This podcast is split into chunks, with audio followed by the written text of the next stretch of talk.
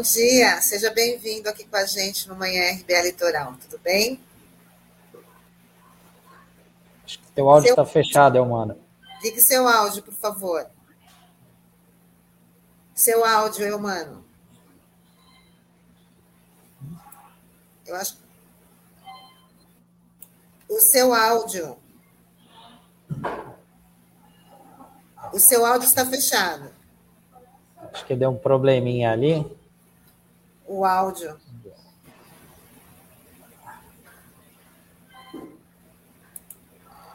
É, isso acontece, né, Tânia? É Essa verdade. Situação, nunca, às vezes né? muda configuração, enfim, coloca o fone de ouvido.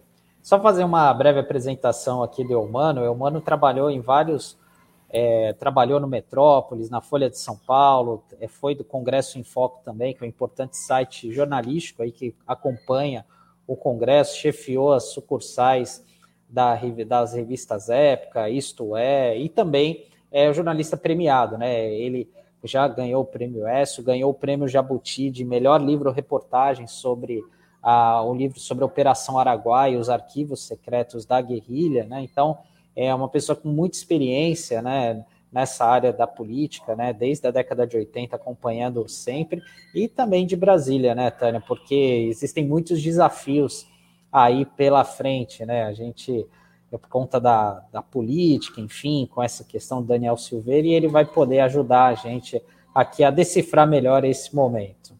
Verdade, Sandra, é sempre bom né, conversar com alguém que está pertinho lá dos fatos. Eumano, está nos ouvindo bem? Agora sim, desculpa, pessoal, tive um pequeno problema aqui na conexão. Muito bom dia. Obrigado, Tânia, tá... obrigado, Sandro, pelo convite, obrigado a todos da RBA Litoral e bom dia aí a todos que nos acompanham. É uma satisfação estar aqui com vocês. A gente quer te ouvir muito. É verdade. Vamos lá. Eu, mano, a gente já queria começar sabendo de você qual o balanço que você faz aí desse primeiro de maio, com os atos convocados aí pelos bolsonaristas, fazendo essa defesa do Daniel Silveira, e também é, qual a percepção que você teve aí de Brasília, né? Que se esperava um movimento muito grande, mas pelas imagens é, que a gente teve acesso, parece que não foi lá grande coisa, né? É, Sandro, veja, eu acho que, na verdade, criou-se uma expectativa muito grande de todo mundo em relação a esse primeiro de maio.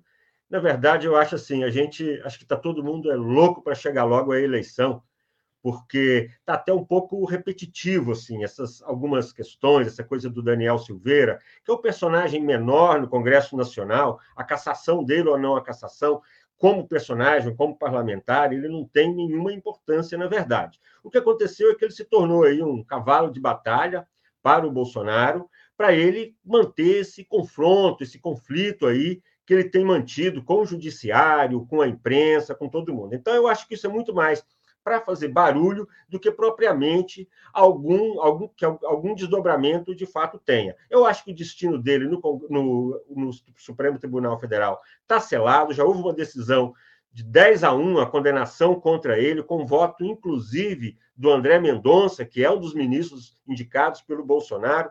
Então, isso mostra o grau de isolamento dessa situação. Vou concordar aí com o Sérgio Pardal, que falou aqui antes de mim, um craque aí da Previdência, e ele começou falando que, que achava que o Bolsonaro faz isso muito porque acha que vai perder a eleição. Eu acho que é exatamente isso. Se o Bolsonaro estivesse tivesse certeza ou tivesse alguma segurança de que ele pode ganhar essa eleição, ele não estaria fazendo, desafiando aí as nossas instituições, colocando em risco a nossa democracia, mas esse é o estilo dele, esticar a corda e ele vai tentar, está dando mostras de que pretende melar o jogo caso ele não consiga aí é, até passar aí para o segundo turno, não se sabe se passa, se não passa.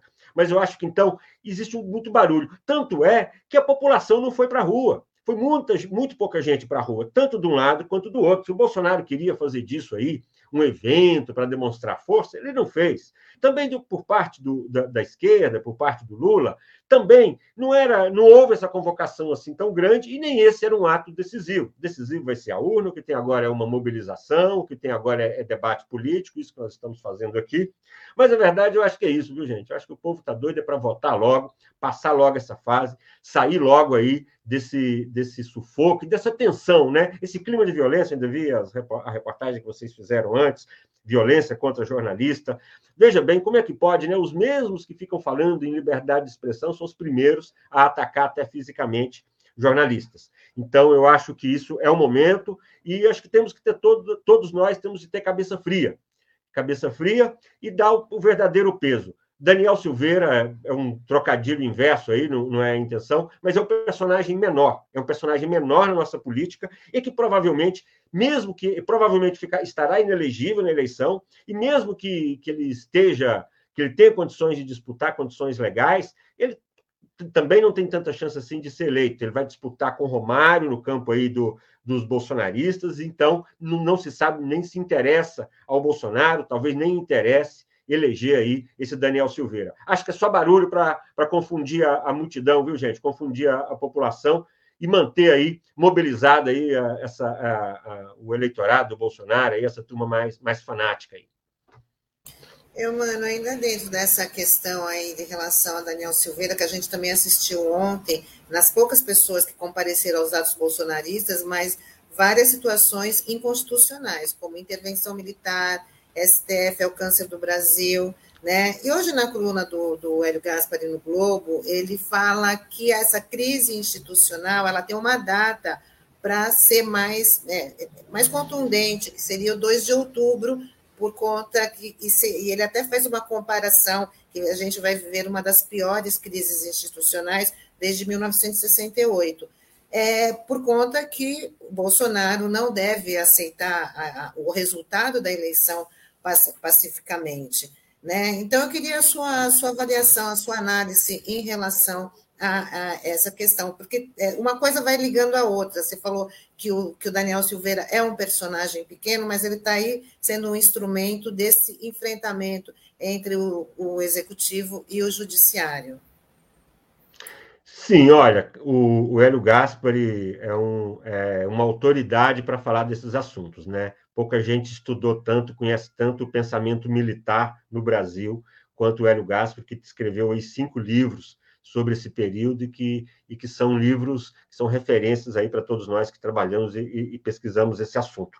É, sem dúvida, o, a, a, temos aí o um momento crítico, que é esse momento do 2 de outubro, e caso tenha segundo turno, é entre o, o, dia 2 de outubro e o segundo turno. Então, nós teremos momentos aí de grande instabilidade, por isso é que eu acho que tem de todo mundo manter a cabeça fria, é, porque não, não, não acredito. É, o que o Supremo, o que o TSE tem demonstrado é que eles vão, que eles vão sustentar a, o nosso processo eleitoral. É, e isso, claro, vai depender do apoio de outras instituições, vai depender do apoio do Congresso, vai depender do apoio, sobretudo, da população. É, há um componente de violência que preocupa mais, sabe? Uma parte da população está armada, é, isso constitui uma ameaça é, ao processo e esses atos de violência que a gente vê, isso realmente no, nos preocupa. É, agora, acho que não resta outro caminho a nós que não seja acreditar nas instituições, acreditar no processo eleitoral, que sempre foi limpo, nós nunca tivemos problema de, de, de denúncias em relação às urnas eletrônicas, muito pelo contrário, as, as urnas eletrônicas elegeram presidentes da República de todos os perfis ideológicos, desde a esquerda, com Lula, Dilma, com candidatos do centro, como Fernando Henrique Cardoso, e até a extrema-direita, como Bolsonaro. Então, por que, qual é o problema em relação às urnas eletrônicas? É o Bolsonaro, como repetindo, é o Bolsonaro com medo, prevendo que vai perder a eleição. Por que ele tem tanto medo de perder a eleição? Um pouco ninguém gosta de sair do poder, mas o Bolsonaro tem problemas mais graves e tem a ver com o que você com a sua pergunta, Tânia, que é a questão da, dos quantos atos criminosos, inconstitucionais que foram cometidos por essa turma. Então, ele, a família dele, pessoas como Daniel Silveira, todo esse mundo, são pessoas que, no nosso, na, na, no nosso padrão democrático, que nós, a duras penas, estamos construindo desde vamos colocar como marco principal aí, desde a lei da anistia em 79, quando começamos a nossa redemocratização, passando depois pelas eleições de governadores de 82, as eleições de 86, ainda não era urna eletrônica nesse período, era contar voto por voto ali, né, na, na... e depois a, a, a, Constituinte. Então, eu acho que esse nosso processo é o que nós temos que assegurar. Isso é uma conquista da sociedade brasileira e, e, e cabe à sociedade brasileira preservar. Bolsonaro tem medo de ir para a cadeia, que os filhos deles, que os filhos dele também sejam presos em função de tanta denúncia. E aí, viu, Tânia, é, você se referiu, não sei se foi você ou Tadeu, é, em relação ao, ao, comportamento, às atitudes aí tomadas pelo presidente do Senado, Rodrigo Pacheco, e pelo presidente da Câmara, o, o Ayrton Lira. É, tem aí, aí uma. uma é, eles, embora eles tenham sido eleitos com apoio do Bolsonaro, os dois, o Pacheco também com apoio do PT, os dois, na questão da urna eletrônica, eles estão é, contra o Bolsonaro. Isso já foi demonstrado quando a Câmara rejeitou o voto impresso e o, e o Lira estava. Arthur Lira, desculpa, é, e o Lira, eu, é, eu falei Ayrton, é, o Ayrton Lira foi um, foi um meia do Santos, né, nos anos 70, um excelente camisa 10 do Santos, eu confundi os nomes aqui agora. É, o, o Arthur Lira que, que, presidiu a sessão que derrubou o voto impresso, e nessa questão ele não está com o Bolsonaro. Então, isso daí eles já estão olhando para frente também. E veja que coisa incrível. Por que o Congresso seria a favor de mudar essa regra eleitoral se todos eles até hoje foram eleitos é, pela urna eletrônica? E, e, não, não, há uma, não há uma razão específica para que isso para que isso seja alterado. Então, penso que está um pouco por aí. Acho que, com todas as dificuldades, com todos os erros já cometidos, mas que ah, são essas instituições que podem nos assegurar uma travessia e sair desse sufoco, né, gente? É, eu, mano, é, eu queria que você falasse também um pouco sobre essa questão. Acho que o Sandro. É, não, acho que deu, o Sandro deu uma uma Oi, travadinha. Voltou?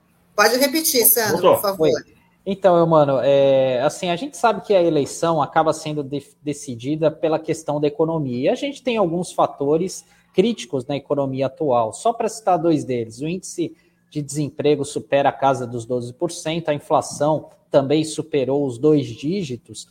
E, por, e coincidentemente, né, curiosamente, o Bolsonaro ele vem mantendo um bom patamar nas pesquisas, né? Apesar desses números da economia, é, até mesmo da, do desgaste que houve durante a pandemia de Covid-19, dos erros, das omissões do governo federal. É, e em 2018, né, a gente estava num outro momento, né? Parece que era um momento da raiva do eleitor por conta do, dos escândalos que vieram à tona na Lava Jato, que depois acabaram sendo desnudados aí de como ocorreram como correu essa operação. A gente veio do impeachment da Dilma, um governo mal avaliado, que é o, o próprio Temer. Enfim, como é que você enxerga o momento eh, esse, da, da eleição de 2022 para os eleitores? É, é, aquele momento da raiva de 2018 passou, o Bolsonaro, com essas ações, ele está tentando recriar esse momento para ver se leva de novo a eleição. Qual que é a análise que você faz? Acho que é exatamente isso. Ele precisa dessa raiva para tentar se reeleger. Porque ninguém em sã consciência, é, ninguém que esteja com a mente tranquila, vai votar numa pessoa que teve o comportamento que o Bolsonaro teve na pandemia. Ninguém vai se esquecer do quanto o Bolsonaro resistiu à vacina, às vacinas, à vacinação do, dos brasileiros. Então, há um certo entorpecimento aí, há, um, há uma certa tentativa de manter as pessoas para que elas não olhem para o lado, naquela bolha bolsonarista, e aí essa bolha é alimentada, em boa parte, é, por um ódio a tudo que possa parecer ou que possa ser associado à, à esquerda ou aos governos petistas que cometeram erros, mas que sempre respeitaram a democracia. Prova disso é que mesmo hoje, é mesmo tendo sido é, injustamente condenado, falo injustamente aos olhos do que nós vemos hoje, das últimas decisões, da decisão da ONU em relação a esse assunto, é esse, a exploração desse sentimento contra os governos do PT é a única coisa que pode que mantém o Bolsonaro competitivo. No momento, a rejeição dele ainda é bem maior do que a rejeição do Lula. Eu estou falando dos dois porque a terceira via, no momento, está inviabilizada. Se pode até mudar, a política sempre pode mudar, tem muita coisa que pode acontecer, mas no momento não há nenhuma possibilidade de que a, a terceira via tenha algum candidato competitivo. Então, sim, o Bolsonaro precisa manter esse acirramento. Tem uma coisa, é, Tânia e, e Sandro, que é, acho que as pessoas talvez não saibam, a memória das pessoas ela é muito curta. As pessoas não têm ideia, talvez mesmo no parlamento eu percebo isso, que numa ruptura democrática, isso aconteceu na, na ditadura, as primeiras vítimas são o Congresso, é cassação de parlamentar, é, é cassação de juiz, todos os outros poderes, todas as estabilidades, todos os marcos que nós temos que sustentam a nossa sociedade caminhando dentro desse padrão democrático, tudo isso se esvai diante de um ditador. Qual, nenhuma, nenhum presidente, nenhum líder, nenhum governante pode ter esse poder absoluto de fazer e desfazer o que ele quer. Isso que o Bolsonaro fala, ah, o Supremo está me impedindo. Não, o Supremo é um poder e que está ali exatamente para isso, para julgar, para interpretar a nossa Constituição. Então, eu acho que é uma ingenuidade das pessoas também nisso tudo, em entrar um pouco nessa conversa do Bolsonaro. E aí, é, eu não sou de partido nenhum, não, não, sou militante de nenhum partido, eu sou, eu sou um jornalista que acompanha aí os fatos, eu comecei a cobrir política durante a Constituinte, eu, eu até tenho aqui a, a Constituição que eu mantenho aqui, que eu acho que é o nosso livro, o nosso livro mais importante para a nossa, para nossa, para nossa estabilidade, para a nossa cidadania, né? a nossa Constituição cidadã, como muito bem chamou o Ulisses Guimarães. É, acho que acho que essa, manter esse acirramento é a única maneira que o Bolsonaro tem para tentar ganhar a eleição. Mas ainda assim ele sabe que a rejeição dele é muito grande e que hoje a rejeição dele é maior até do que a rejeição do Lula, que também não é pequena, mas é menor. A do Bolsonaro hoje é impeditiva de ele se eleger. E daí é que eu acho que vem aí essa, esse comportamento aí de confrontar, afrontar é, e agredir, atacar mesmo, principalmente o Supremo e o TSE. E vou repetir, é deles que nós dependemos para manter o, o país que nós conhecemos. Sem eles, entraríamos aí numa escuridão total, em que não só o Bolsonaro, mas sabe, é como disse o, o Pedro Aleixo na, durante a votação do AI-5, o problema é o guardinha da esquina, ou o, o prefeito que é aliado e que resolve perseguir, ou todo mundo. Então, é tratar as pessoas, os adversários, como inimigos, e inimigos a serem destruídos, literalmente destruídos, no caso da ditadura, e em muitos casos que a gente vê agora também, essa, essa coisa de tem que matar todo mundo, que, que tem que, sabe, tudo isso eu acho que é, é a sociedade tem que estar mais atenta. Acho que a sociedade não sabe a gravidade, assim como é, é, em relação à economia que você falou, como é que as pessoas podem não observar o que está acontecendo com a nossa economia, sem nenhuma perspectiva de melhora nesse governo? Qual é o projeto que o governo tem para melhorar? A inflação está subindo, o dólar está alto, só quem exporta, só quem é do agronegócio, de algum outro setor, que ganha dinheiro com esse dólar alto. Nós outros todos estamos aí pagando com essa inflação. Como é que as pessoas podem não perceber no supermercado a diferença que é do, no, nos preços? Eu faço compra é, semana semanalmente, eu pego dia a dia como é que, que, que os preços estão subindo. Então, eu acho que é por isso que precisamos de cabeça fria. Precisamos de cabeça fria para atravessar essa fase e entrar logo num, num, caminho mais sereno. Estamos precisando de tranquilidade, né, Sandro e Tânia? Estamos precisando de, mais, de paz, de paz entre nós brasileiros. Isso aí eu, eu confio, apesar das dificuldades que nós vamos fazer essa travessia. É, temos que acreditar mesmo, né, humano? Eu queria aproveitar a sua experiência, né, para você fazer uma análise sobre o papel das Forças Armadas, né? A gente ouviu aí nos últimos meses vários escândalos, né, prótese, Viagra, né, fora o gasto que, que, que as Forças Armadas promovem, cada, cada vez é uma notícia, e, e, o, e esse enfrentamento também das Forças Armadas com o Tribunal Superior Eleitoral, né? Porque na última semana já teve aí do ministro da Defesa, o Paulo Sérgio, né, confrontando aí algum, algumas falas do presidente, do, do, ministro Barroso. Então, queria que você fizesse aí uma análise, o caminho aí da, da, das Forças Armadas neste momento.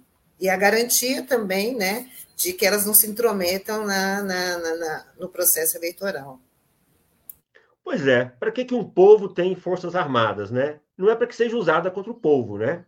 É para que ela seja usada, é, no nosso caso, que temos uma Constituição Federal, para que seja, para que seja usada para defender o país de inimigos externos. No caso de eleição, elas têm um papel importante. É, já tivemos muito casos de, de, de de envio de tropas durante as eleições, em regiões que tenha mais violência. Eles têm esse papel de assegurar a tranquilidade ali do processo. Agora, militares não entendem de eleições. Militares não são acostumados a fazer eleições.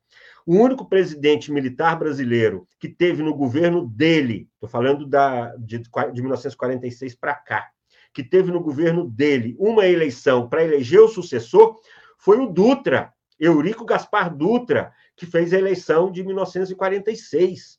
De lá, durante a ditadura militar, não teve nenhuma eleição para presidente da República. Eles não entendem de eleição.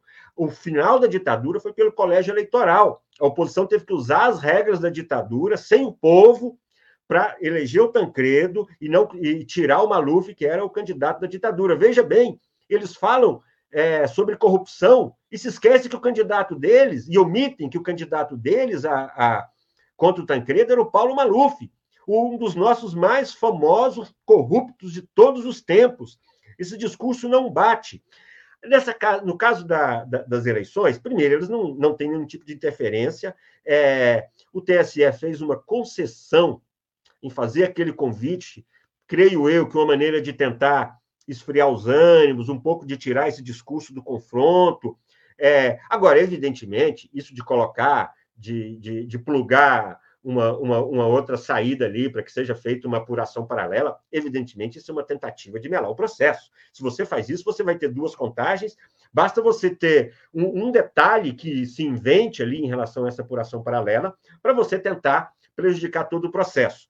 É, acho que as Forças Armadas que são absolutamente assim, elas voltaram ao poder, né? Elas, é, junto com o Bolsonaro, elas deram todo o apoio ao Bolsonaro. Isso foi uma, isso até certo ponto, isso não era até algum tempo atrás, ainda antes da eleição, não estava não tava evidente que as Forças Armadas iam é, bancar é, o, o, Bolsonaro, que foi um, um péssimo militar, foi um militar indisciplinado, punido, que nunca teve nenhuma, é, nenhuma distinção como militar, um mal militar, como disse o próprio Ernesto Geisel. Então, eu acho que essa. É, vamos. Agora, eles são armados, né? Eles são armados, eles têm o monopólio da. Não é o monopólio, mas eles têm um armamento pesado. O que eles quiserem fazer, sabe? Se eles quiserem bombardear o Supremo, eles vão bombardear o Supremo. Então, não podemos chegar nesse ponto. Agora, eles ficam, esse tipo de discurso do, do, do general Paulo, Paulo Sérgio, ministro da Defesa, esse tipo de discurso é muito, é, é muito maléfico para a nossa democracia. Militar não é para isso, assim como não era o Vilas Boas, quando ele quando o general Vilas Boas, quando ele fez aquele tweet desafiando o Supremo Tribunal Federal. Isso é interferência indevida. Esse tipo de gente tinha que estar presa tinha que estar presa porque está atentando contra a democracia, está causando essa confusão que nos leva a, a, essa divisão interna, que nos leva a esse, a, essa, a esse confronto permanente aqui dentro. Todo dia o Bolsonaro cria um confronto e ele ali sendo sustentado desde antes da eleição pelas Forças Armadas, que já abriam seus quartéis, que já faziam. Então, acho que é mais um dos nossos desafios, é esperar que as Forças Armadas, e aí só resta esperar, né? Porque eles é que estão armados. Se eles quiserem ocupar, como já o fizeram em 64, quiser ocupar a, a, a esplanada com seus tanques, eles vão fazer isso. É, esperamos que realmente não, porque, na verdade, é um dos setores. Veja que eles saíram, os militares saíram da ditadura pela porta dos fundos, literalmente. O Figueiredo nem passou a faixa para o Sarney. Eles saíram desmoralizados por causa das questões políticas, por causa de tortura, de morte, de desaparecimento de, de opositores, eles saíram desmoralizados pela economia do país, que estava quebrado, e eles se refizeram durante a democracia. Eles passaram a ter melhores avaliações à medida que a democracia foi avançando. E eles usaram isso que a democracia lhes deu contra a nossa democracia, nessa pressão permanente que eles fazem contra nós. Eles têm uma grande dívida com a sociedade. A grande dívida dos, dos 210 desaparecidos durante a ditadura, que as famílias nunca receberam seus corpos, nunca souberam, a não ser pelas por, de complicadíssimas investigações pela imprensa, por setores de direitos humanos, mas a, a, a, população, as famílias dessas pessoas, desses desaparecidos, nunca souberam as circunstâncias das mortes para onde foram levados seus corpos. Como essas pessoas podem se dizer cristãs se elas matam, torturam e desaparecem com o corpo das pessoas? Por que, que eles fizeram isso? Fizeram isso porque eles já sabiam que estavam fazendo coisas erradas, criminosas à luz do direito internacional. Então, eu acho que é um dos pontos mais delicados para nós é a questão é, é, é, esse setor dos militares e nós realmente torcemos. Aí tem que torcer, porque se eles quiserem bombardear, eles bombardeiam. Mas vamos acreditar que, apesar de toda a formação deturpada que eles têm no, no aspecto ideológico, porque eles, eles, eles se dizem é, é, de direita, anticomunista, estou falando de modo geral, os poucos que se manifestam, mas na prática eles são isso. Então eles inventam um comunismo que nem existe mais para atacar um setor da, da população. Então, eu acho que é, é, das questões mais delicadas que nós temos. E vamos aguardar que eles tenham juízo, que esses senhores generais tenham algum juízo e não levem o país para um buraco maior do que eles nos meteram até agora. Eu, mano, também queria falar com você sobre o livro que você foi um dos autores, né? Nas Asas da Mamata, história secreta da farra das passagens aéreas no Congresso Nacional. A gente está colocando aí é, a imagem aí da capa do livro, eu queria que você falasse um pouco, né, da história, né, relembrar aqui a nossa audiência, né, que escândalo foi esse, né, e também é, eu tenho a memória que eu acho que essa foi a primeira vez, né, que um portal, né, que no caso o Congresso em Foco, onde você trabalhava naquela ocasião, de uma certa forma pautou um grande escândalo político na imprensa tradicional, né, então Queria que você falasse um pouquinho do livro e dessa desse feito histórico também, né, do ponto de vista jornalístico aí da equipe do Congresso em Foco. Perfeito, Sandro. Obrigado aí pelo, por, pelo espaço para falar do livro. É, então, vou começar primeiro a contar a história, a história do, do, livro em si. Em 2009, eu trabalhava no site Congresso em Foco. Era um dos poucos sites na época que tinha noticiosos no, no Brasil. Era ainda estávamos no início ainda da, da, dessa, da, de todo aí a, a, a, o crescimento aí da, da internet. E, junto com três colegas, é, nós fizemos uma série de reportagens, foram três meses mais ou menos de reportagens que nós fizemos sobre o material que eram os arquivos das passagens aéreas é, dos parlamentares brasileiros, com senadores e, e, deputados, entre 2007 e o início de 2009, um período de dois anos. E o que se revelou ali é que o Congresso tinha se transformado numa grande agência de viagem dos parlamentares, financiada com o nosso dinheiro para eles viajarem para onde eles quisessem, levar quem eles quisessem, sem ter que dar qualquer tipo de justificativa. Significa que teve deputado que viajou mais de 40 vezes para o exterior, sem nenhuma razão ligada ao mandato. Passeio puro. É, por que, que isso aconteceu? Isso aconteceu porque o Michel Temer, na presidência da Câmara, mudou as regras e permitiu que o dinheiro, que era, e não era dinheiro, era passagens eram passagens que os parlamentares, que os deputados tinham direito, passou a se transformar em dinheiro. Isso passou a ser entrar para pro, pro, pro, pro, ali para o escaninho ali dos parlamentares como dinheiro e não mais como passagem. E que eles podiam usar isso não apenas para eles se deslocarem de Brasília para a cidade deles, mas para qualquer lugar do mundo. E aí foi uma grande farra. Isso significou, a gente conseguiu contabilizar em torno de 100 milhões de reais nesse período, mas nós não, fiz, não tínhamos os arquivos anteriores, entre 2000 e 2009. Então, com certeza, esse valor é muito maior. E isso aí mostra também, assim, às vezes a gente fala da política e faz críticas olhando só para um lado, mas nesse caso nós temos que olhar para todos os lados, porque todos os partidos se beneficiaram disso. 560 parlamentares foram processados em decorrência das reportagens que nós fizemos no Congresso em Foco. Os meus parceiros nessa, né, nessas reportagens foram o Lúcio Lambranho, que foi quem conseguiu, é, é, que obteve esses arquivos, que eram 16 é, DVDs com os arquivos, com, as, com planilhas e mesmo boa parte com os próprios bilhetes das passagens, com preço, trecho, quem viajou, nome, sobrenome. É, então, um material muito rico E a partir desse material começaram investigações, já tinham algumas muito pequenas, mas esse material turbinou. E aí você tem razão, Sandro. Foi a primeira vez que um veículo de internet, é, hoje nós estamos aqui, né, na, rádio web, isso é uma coisa tão normal, mas ali foi o primeiro momento em que um veículo de internet, um veículo digital, puxou a cobertura política brasileira. E eu falo isso com uma certa vaidade, mas também, assim, para dar um exemplo para vocês, é, o Jornal Nacional, durante seis dias seguidos, repercutiu nossas matérias. Nós que somos jornalistas sabemos o quanto é importante você ter um crédito num veículo importante como o Jornal Nacional, repercutindo é, as nossas reportagens. Então, nós, todos os veículos nos citaram porque só nós tínhamos aquele material e nós divulgávamos com cuidado de não permitir que aquilo, sabe, que aquilo pudesse ser deturpado, que aquilo. Então a gente foi divulgando aquilo paulatinamente, com muito cuidado, não tivemos nenhum problema, nenhum erro, não sofremos nenhum processo. O material realmente muito, muito consistente. E esse material foi feito em 2009. Um, do, um dos nossos, é, nós somos quatro, né? O, é o Lúcio Lambranco, que eu citei, o Eduardo Militão e o Edson Sardinha. O Eduardo Militão hoje trabalha no UOL, o Edson Sardinha é, trabalha no, continua no Congresso em Foco. Ele na época já era o, o, o, editor de lá e ele continua lá, um jornalista fantástico. E o Lúcio Lambranco, que mora em Santa Catarina e trabalha para diversos veículos. Nesse período de lá para cá, o Eduardo Militão continua acompanhando na justiça como, essa, como, como isso foi apurado. É, e aí tem alguns aspectos.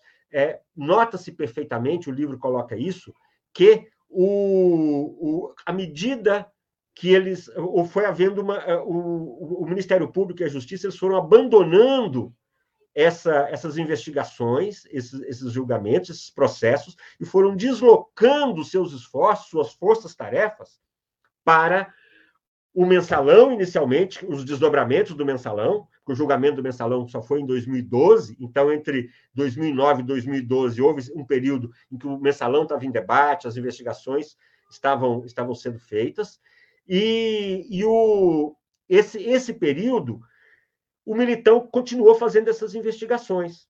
É, e nisso, há dois anos, é, o, eles, eu, eu tinha saído do emprego que eu estava, eles estavam iniciando a fazer o livro, e aí eu me incorporei ao grupo e nós escrevemos esse livro que foi lançado em agosto do, do ano passado.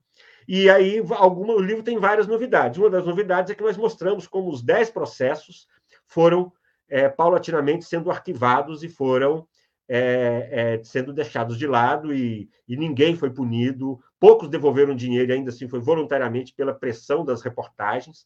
Então, como à medida que o mensalão e depois a, a Lava Jato ocuparam aí toda, toda, a, toda a força de trabalho do Ministério Público, da Justiça e da imprensa. E esse caso foi deixado de lado. E aí o Militão é, voltou aos, aos arquivos porque a gente não, na época a gente não deu destaque para todo mundo que tinha usado as passagens. Como nós dissemos aqui, eram mais de 500. Então, alguns que não tinham importância na época, por exemplo, o Bolsonaro, que era um deputado irrelevante naquela época, a gente não tinha pesquisado diretamente sobre ele. E aí, o capítulo 1 do nosso livro, a gente mostra que o Bolsonaro viajou com a Michelle, a lua de mel dele com a Michelle, em Foz do Iguaçu, foi paga, as passagens foram pagas com o nosso dinheiro. E que o Bolsonaro também, os filhos dele, que dois já tinham mandato, o Carlos já era vereador, o Flávio já era deputado estadual, que eles também, e o próprio Flávio, o Diego, todos viajaram, é, Nora, parentes, todo mundo viajou,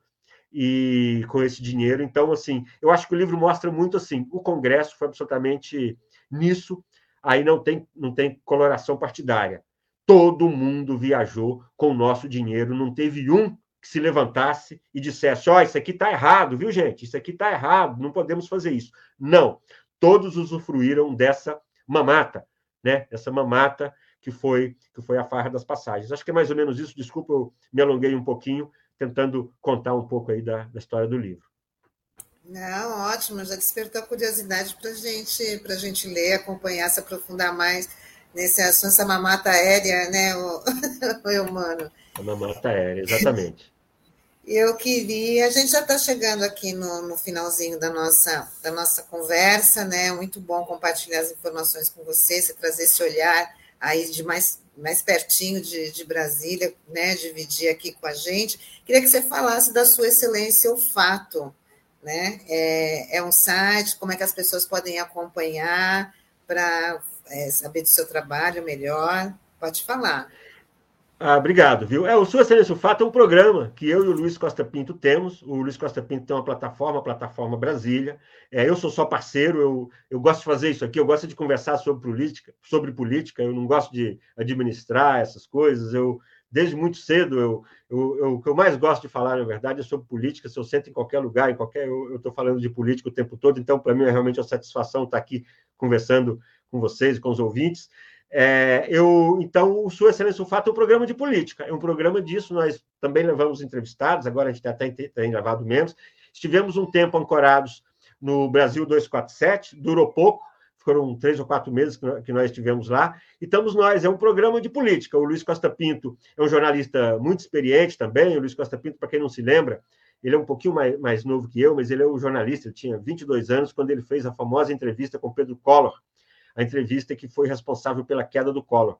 Foram duas entrevistas importantes. Essa do Luiz Costa Pinta, feita para a Veja, é onde ele trabalhava na época, e logo depois saiu uma na Isto é, é, com o Heriberto França, que era um motorista de uma secretária do Palácio do Planalto. Então, o Luiz Costa Pinto é um personagem importante de, de, de, nessa faixa, e é um jornalista que tem experiência, tem passagem também por assessorias, pelo marketing político.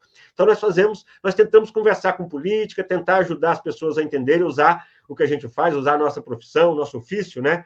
Que é que é, é elucidar aí os fatos, que é explicar, tentar explicar dentro dos nossos limites essa confusão toda que nós temos. Então, obrigado por, por, por, por provocar aí, por fazer essa, essa pergunta sobre isso. Estamos lá no Sua Excelência o Fato, terça e quinta, às 10 horas, sempre conversando sobre política, sempre com os, os últimos acontecimentos, uma coisa muito parecida com o que a gente está fazendo aqui, e vai ser um prazer muito grande é, que todos vocês nos acompanhem lá, repito, toda terça e quinta, amanhã, por exemplo, às 10 horas, nós estamos, estamos lá batendo esse papo com vocês. E acho que é mais ou menos isso. Muito bom, é pelo YouTube, né, Humano?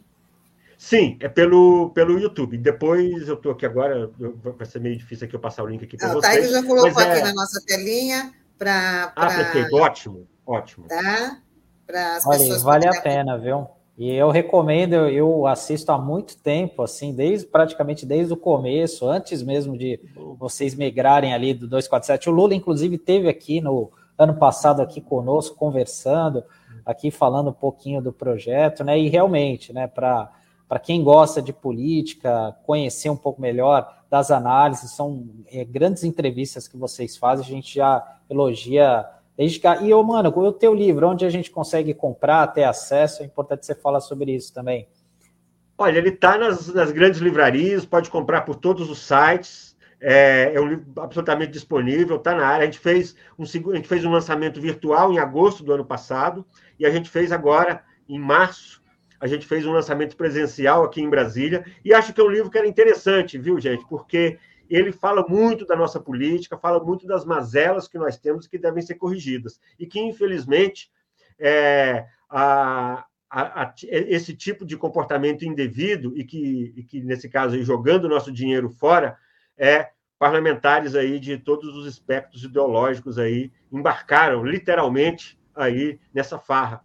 Então, está é, tá em todas as livrarias e gostar, acho que a gente conta, tem, a gente, o livro não é só sobre, as, é, claro que o foco são as passagens, mas a gente tenta fazer uma leitura do que foi a política brasileira aí desde a, a redemocratização, a gente conta todos os grandes escândalos que aconteceram aqui no Congresso Nacional, a gente fala também dos escândalos, das denúncias de corrupção também durante a ditadura, desde a, a matéria das mordomias, foi coordenada pelo Ricardo Couto, hoje hoje colunista do UOL, mas que na época, em 1976, ele era jornalista do jornal Estado de São Paulo. Então a gente faz uma recapitulação de todos os grandes escândalos aí da nossa política. O livro é, é sobre isso, sobre essa grande farra e também ajuda a contar aí a nossa, a nossa história da recente aí da, da nossa política.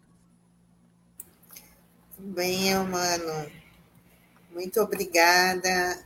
Aí já está tá colocando aqui, aqui na nossa telinha, nas asas da mamata. Bom, eu queria agradecer aqui sua participação no Manhã RBA, RBA Litoral com a gente. Com certeza a gente vai falar até uma próxima oportunidade, né? Para você voltar aqui para conversar com a gente. Eu estou à disposição, Tânia e Sandro. Olha, foi um prazer estar aqui com vocês. Vejo o quanto vocês são profissionais competentes, antenados com todos os assuntos. Eu assisti parte aí do, do programa, infelizmente eu não tinha ainda assistido aí os programas de vocês, mas deu para perceber o quanto vocês estão antenados, o profissionalismo de vocês. Estou sempre à disposição e boa sorte para vocês. Muito obrigado aí aos que estão nos assistindo, nos ouvindo e um grande abraço para todo mundo, uma boa semana. E ó, gente, cabeça fria, firmeza, nós vamos atravessar. O importante é manter a democracia. Sem democracia, sem Supremo, não tem nada, não sobra nada, não, há, não, não teremos onde nos segurar. É bom que as pessoas compreendam e entendam isso.